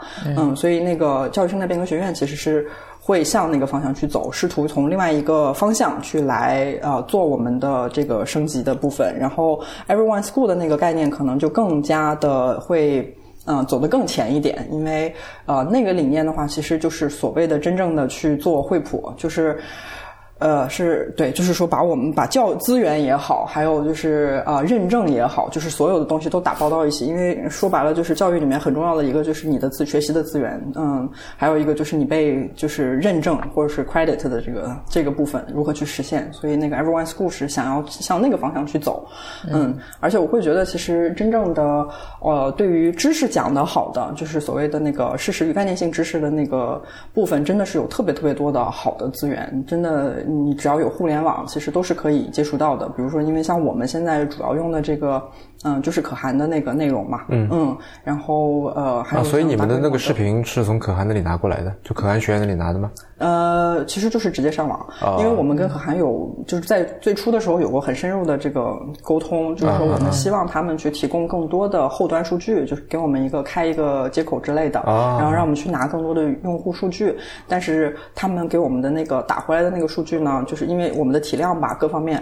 嗯，打回来的数据其实不是特别特别的满意，而且他自己本身这几年的发展也挺好的。也就是说，其实你作为一个用户来讲，作为学校用户来讲，你进去能够看到的数据已经基本。上能满足我们的需求，嗯，而且它的那个内容本身体系化也是非常强的，所以我们我们其实就用的是可汗的这个呃部分，就是去做这个知识化的知识的传递，嗯，所以这个视频或者可汗学院的上面的那些那些内那些内容。在你们整体的这个教学当中，起扮演一个什么样的角色？嗯，在上一个学期的，其实就是是我们那个混合式学习的主要的内容。嗯嗯，大部分的学生就是选择了自己的这个呃混合式学习课程内容，比如说生物，比如说化学，然后比如说物理之类的，嗯，还有艺术史啊等等的，就是我们有十几门的这个，就是也是跟可汗直接对的。嗯，选择了这些课程以后，学生们其实就是自自发的去，就是我们期待的就是他自己直接去上网看上面的视频。他是在家看还是？跑到学校在在学校看，在学校看，基本上都是。当然，在家看的时候也会有，就是回去宿舍看的都有。嗯，在任何时，我们这个其实就是说，希望给到的是一个这样的自由度。嗯，因为那他既然既然是在看视频，他干嘛还跑到学校来呢？因为这只是它其中一部分呀，啊，它那个就是从时间的成本上来讲的话，它百分之五十的时间在做项目，就是 PBL 的课程，它必须得来，然后还得做运动，每天就是每一周都是有运动的时间的，所以它它还是得来。然后 BL 的那个其实只占到它的时间的一部分吧，就是百分之三十左右的时间，嗯，然后还有其他的课程呢，所以所以就是老师是不讲课的，说今天我们来学什么，这是没有的，就是呃混合混合式学习主要是就是上一个学期我们的混合式学习其实是这样的，就是我们每一周呃。呃，我们的这个各个课的任课老师其实是会开放那个 office hour，就是你看完了以后，你有什么问题过来找我，我们俩来负责答疑解惑答疑。嗯，但是我们其实每个老师做的方法都不一样，有的老师可能是事后答疑，就说哎你这个看不懂了，我给你讲一讲。但是有的老师其其实是在做一些事前的预备，就是提了一些那个能够让他们去做 active learning 的一些问题，说对带着问题去看看完了以后，嗯那个什么，所以我们学生就是呃每一，但是同时还有另外一个机制啊，就是每一。一个月的时候，我们有一个 milestone 的 check，然后这个 milestone 其实就有点像是，如果你要愿意的话，可以理解为就是考试，嗯，月考所谓的，就是他们的这个 milestone 呢，我们老师们可以去选择两种形式，一种是答辩的形式，一种是考题的形式，嗯，所以标准化考试的就是就出一套题，但是也是完全那个是比较就是去照顾到每一个人的这个学习进度的不同的，然后去出的这个题，然后答辩的话也是，就是你会去随机的抽一道题，然后学生可能在在呃学习者在十分钟之内，然后就把这个这个所有东西答辩出来，然后整个全程会有这个录像啊或者什么的，就是去记录他们的这个 evidence 嘛，嗯，然后同时匹配的就是他们得要求也要去做一个视频，然后就解说自己在这一个学期这在这一个月的学习里面可能遇到的最有意思的这个点是什么，嗯，然后还要去做一个脑图，就是 mind map 去呈现，就是我的对于这个知识点的自己的整理的一个情况，嗯，所以这几个是加在一起是我们那个混合式学习的部分的一个进展，嗯，方式就是都是纯学科的，就相对于来讲是对比较就是没有人讲课的，就是看课韩，嗯嗯，讲课的部分就是 PBL，嗯。啊。嗯。嗯，在开始你说呃。上个学期开始的时候，让学生们做了这个二零四九那个展望未来的事儿，对吧？嗯。呃，那我也想说，咱们能不能展望一下教育的未来是什么样的？嗯，然后我们不用把时间线拉的那么长，就嗯，说说那个五年后或者是十年后，嗯，或者或者说反正就不先不设时间点嘛，就是未来的教育会是什么样的？你觉得它会往哪里去？然后就这个问题，就是呃，蔡好二位老师也有这个自己的看法，我们来听听看。至于教育的未来，我不敢预测，因为也不是未未来学家嘛，也不是教育教育专家啊。但是我做过一个演讲，这个演讲叫做《不可知的未来与教育者的教育者的责任》。未来是不可知的，尽管我们已经看到一部分端倪，比如说人工智能啊，什么什么，比如说对人体的那种工程啊，基因工程啊，但这些东西将如何颠覆我们当下主流的教育？嗯，谁也不敢预测，我也不敢预测。一个非常小的那个发明，就可可以改变那个历史的走向，这是可能的。更何况，更何况在我们当下，巨大的那种划时代的革命性的变革即将到来，对吧？正在酝酿，这一点那个任宁你应该比我更清楚啊。但是以我现在的理解，就是我可以来谈论几点。第一点，第一点就是。在最近的五年到二十年里面，我们现在主流的传统的学校教育模式不会有彻底的改变，啊，它还会有惯性一直往前，但是会有大量的崭新的那种实验啊，会有，目前也已经有了啊，目前也已经有了。第二点，用尼采的一句话讲，叫做“人性的，太人性的”，在教育中。人性当中那种几千年来不曾变动的东西，还会继续成为人类社会得以维系的原则。这一条不会变啊，这条不会变，就是人会更加成为成其为人，通过教育更加成其为人。那么这里面这个奥秘就是人性。第三点，就从事教育者、从事教育的那些人而言，就是我们说的教育者个体而言，他并不一定是教师。他可能是就是做做教育的一个人，就教育者个体而言，那么在未来，他身上最大的教育资源是什么？就是他个人的人格魅力，就他个人的人格魅力会成为最大的教育资源。第四点，游戏和娱乐会成为教育中最重要的组成部分，就是游戏本身、娱乐本身就成为了教育啊，未来的时代。会远超过斯皮尔伯格那个《头号玩家》这个电影里面的想象，远远的超过他。我想不出来啊。第五点，就最后一点，我有极大的好奇，想要活着看到一个颠覆性的未来的到来。未来的教育，其实这个问题实在是太大了，不太好回答。我觉得在很长一段时间内，我们现在的这种传统教育模式不太可能发生很大变化。包括美国，他们其实现在学习学生也要有很多课业、学习的任务、学习的作业、考试评价等等。嗯，在咱们国家，这些可能更加难以改变。这个传统教育模式不太会改变，有几个原因，主要就是这个呃，可能高等教育的资源还是有限的。如除非是我们未来高等教育也配成了这个国家义务教育式的，或者说我们资源到无限丰富，每个孩子都能上大学，呃，否则的话，他这个在学在这个中小学的教育，它主要是为了选拔，它主要是要有用考试把一部分人选上，一部分人筛下去。那在这种情况下，竞争的激烈的压力就会让，嗯，现在的传统教育还会存在很长很长时间。好了，嗯，对，我觉得作何感想？作何感想？嗯，我也回答不了。没有，就是会觉得两位那个风格是不太一样的，对，就是回答的角度什么的也是不太一样的。嗯嗯，我也觉得我自己是没有那个。呃，位置来回答，就是说教育未来的教育会是什么样，还没到那个水平，也没到那个层级。但是其实我们有说过，就是如果时间线没有那么长的话，只是三到五年的话，其实我们探月的学生已经毕业了。嗯嗯，就是回到我这个角色的话，我会觉得回答起来会更舒服一点。就是他们这第一帮人毕业的时候是什么样？就是我们探月是一个神奇的地方，就是当我们这个第一次讨论这个问题的时候，我们哭成一片。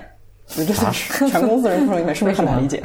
对，就是我们想要去给到他们是什么样的体验，或者是什么样的学生离开我们啊。然后我当时印象很深，是我们做的一个所谓的公司战略的规划哦，是战略规划的一个一天的 workshop。然后其实，在梳理这个过程中，其实就问了，就是想要做一个反推嘛，就是说等到五年以后、十年以后，就是探月的学生离开的时候，你你你你当时的状态会是怎么样的？然后我就记得我写了一个。写了几句话，就是我希望他们是啊，就是 learn how to learn 啊，learn how to learn，然后 learn how to love，然后还有就是 learn how to contribute 之类的吧。就是我已经记不太得了，但是当时的就是场景，我还觉得还蛮壮观的，就是我们探月的人都在哭，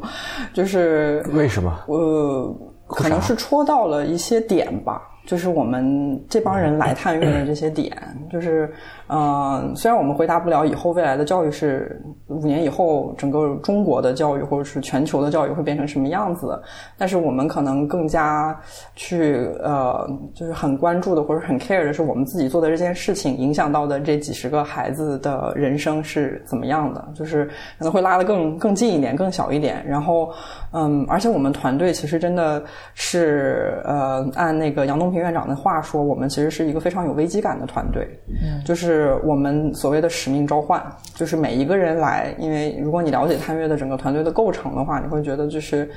所有人来自四面八方、五湖四海、各种背景。”嗯，IBM 的大中华区的什么什么销售的总监什么，然后那个嗯，拜耳的高级人才这个顾问什么，就是整个大也是大中华区的总管之类的，然后全都是这种 title 的人，然后呃，就是为了做探员这件事情，然后聚集到一起。嗯，然后我们我们其实对于这个教育也好，或者说我们在做的事情也好，都是充满了一种热情和美好的这个理想和抱负的这样的一群人吧。然后真的也也是过度感性，有的时候，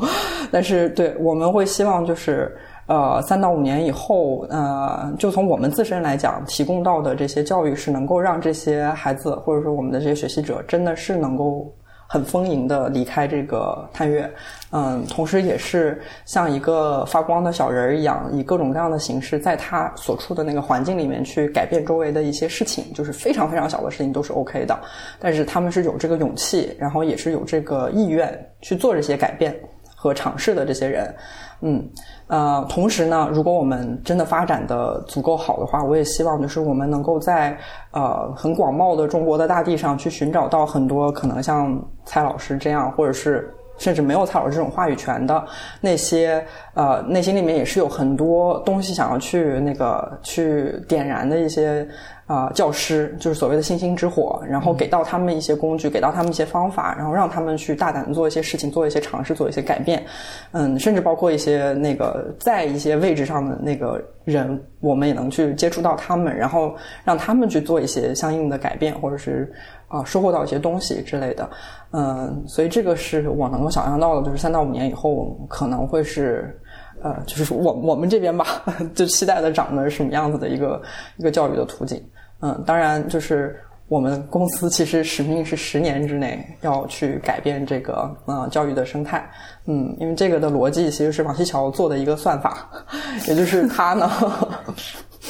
对，他是这么说，就是他他会这么讲这个故事啊，就是说，或者说就是他的这个逻辑啊，其实真的人工智能的这个事儿，global climate change 这些事儿，其实都在我们的非常近的这个未来。只不过人其实本本性上就是很短视的嘛。然后我们在那刻没发生的之前，其实说什么都是没有用的。然后那所谓的那些真知啊，或者什么就就。不能够改变你的任何的实际的行为，呃，但事实就是这样。就是如果说二零四几年的时候，四三年或者是四六年，whatever，就是二零四几年的时候是一个人工智能的转捩点的话，那么倒推回来，嗯，我们没有多长时间去准备这场变革，嗯嗯，它可以变得很好，但是它也有可能变得很糟。所以，嗯，基于对于未来的一些想象，或者说我们的自身的这个使命感，或者说我们的这种危机感，嗯，所以才会促使我们去想要在这个时间或者在以。啊，全力以赴的，而且以非常快的速度去做一些事情嗯，呃，很有可能只是几十个学生，但也有可能是很多的老师或者是就是教育从业者吧。嗯，是这样。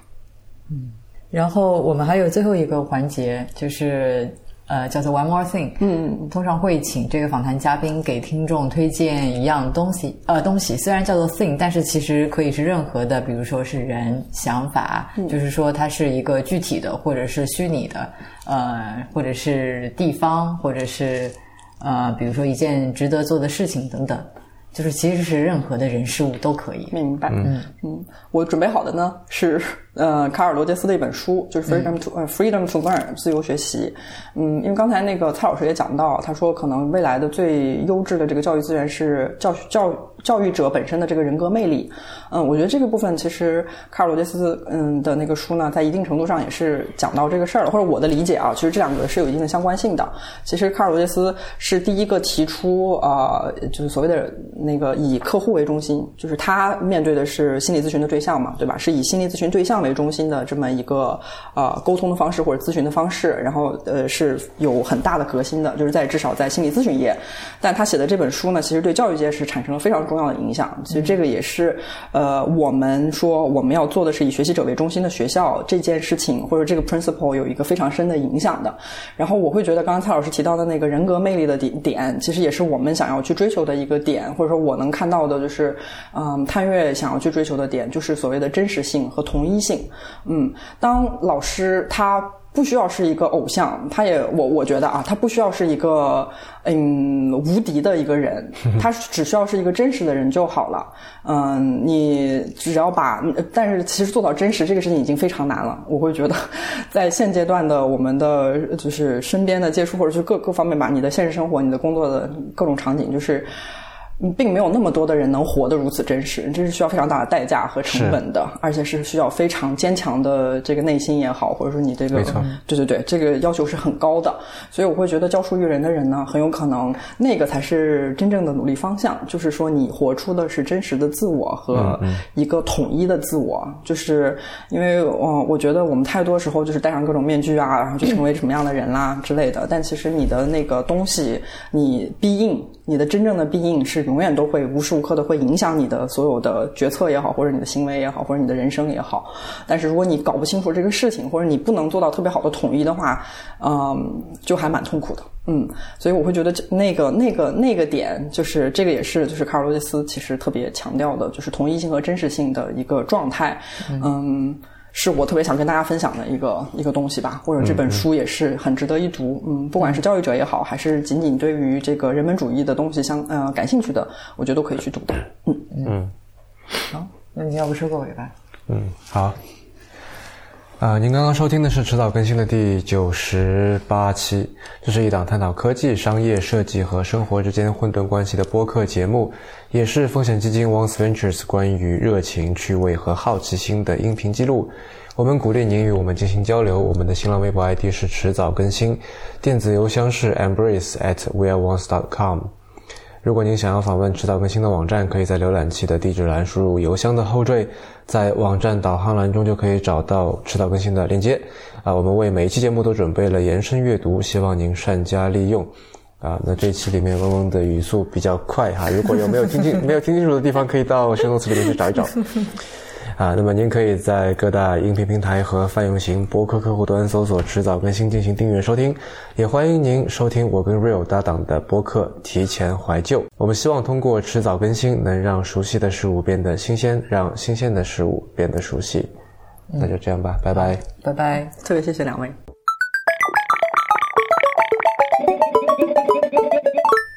小彩蛋吧，讲个什么小故事呗？碰到的有趣的学生啊？对，都没讲学生，真遗憾。讲什么呢？对我，我彩蛋就是那个什么，我们学生们在做他们的 individual projects。我稍微慢一点啊，对不对？没事没事。对，对他们，他们自己都要在做，就是个人的这个项目 individual project。然后我特别希望，呃，听众朋友们能够积极踊跃的帮我们去，呃，就是或者或者有兴趣的可以去了解一下我们的这个两个项目。一个是袁悠然他现在想做的一个叫个人口述的博物馆，就是口述历史博物馆，因为他这节他这学期学的是，啊，就是那个。叫什么密室逃脱，对吧？历史上的密室逃脱的一个一个课，PBL 的课程。然后他最后选择的这个他要做的这个博物馆呢，就是关于口述历史的。嗯，等一下，什么叫密历史上的密室逃脱？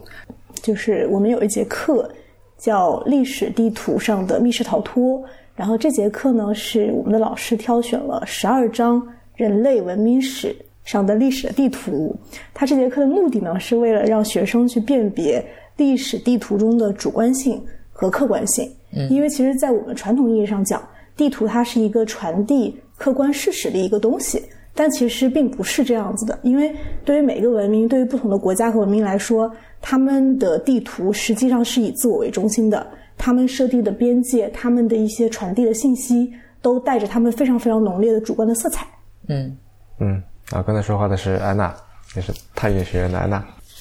对，所以我的彩蛋其实是为袁悠然同学 打广告。对他现在需要大家去跟他讲这个果树的历史，然后他在呃公众号上也发了一个文章，他自己的一个公众号上发了文章，然后说希望大家去跟他聊聊。嗯，其实还有一个项目是另外的四个学生，嗯，四个学习者去搞的一个叫 Moon 的一个呃 talk，然后这个 Moon 呢是。共生 mutualism 取了这个这几个词的那个首字母啊，就是 mutualism，然后呃呃 origin，还有 onward，对 moon，然后他们想要讨论的是一些本质，关于事物本质的一些探讨，然后现在征集七位呃演讲者，嗯，关于事物本质的探讨，所以这是一个非常哲学的。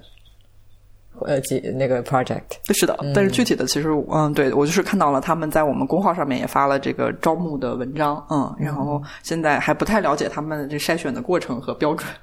但是话题是清晰的，就是说要对事物本质进行一个演呃讨论和对演讲吧。嗯，那各位听众如果有兴趣的话，去看看这些孩子在干嘛。